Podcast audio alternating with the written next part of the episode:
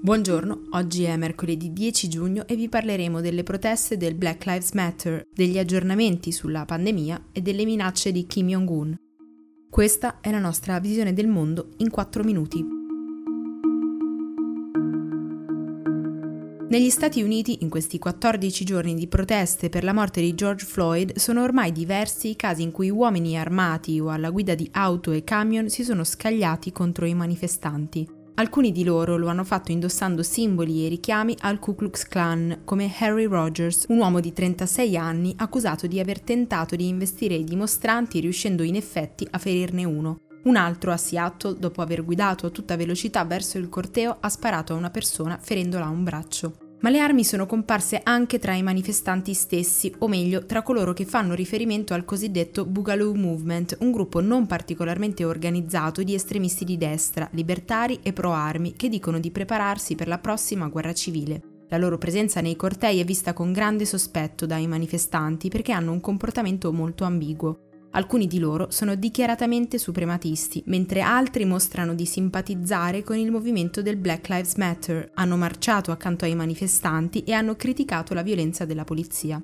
Il timore però è che il loro obiettivo nascosto sia quello di generare violenza per screditare le proteste. A questo proposito, la scorsa settimana alcuni giudici di Las Vegas hanno accusato tre uomini con contatti nell'esercito di aver partecipato ai cortei del weekend al solo scopo di fare casino. Intanto i familiari di Floyd hanno dato all'uomo il loro ultimo saluto a Houston, nella sua città natale.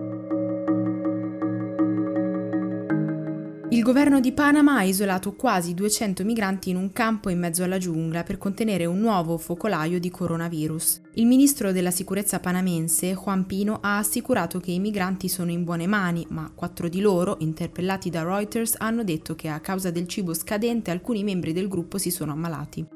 Intanto alcuni funzionari delle Filippine hanno dichiarato che i bambini non torneranno a scuola fino a quando non ci sarà un vaccino disponibile. Questa decisione rischia di negare a milioni di studenti l'accesso all'istruzione, soprattutto tra coloro che provengono da comunità povere o lontane dai centri abitati, dove non c'è accesso a internet. Tornando in Europa, il governo regionale di Madrid ha respinto le accuse secondo cui durante l'emergenza sarebbe stato deliberatamente negato l'accesso alle cure mediche a persone anziane o a disabili. La capitale è stata la zona più colpita della Spagna e anche qui delle 14.000 persone morte a causa del coronavirus ben 6.000 provenivano dalle case di cura.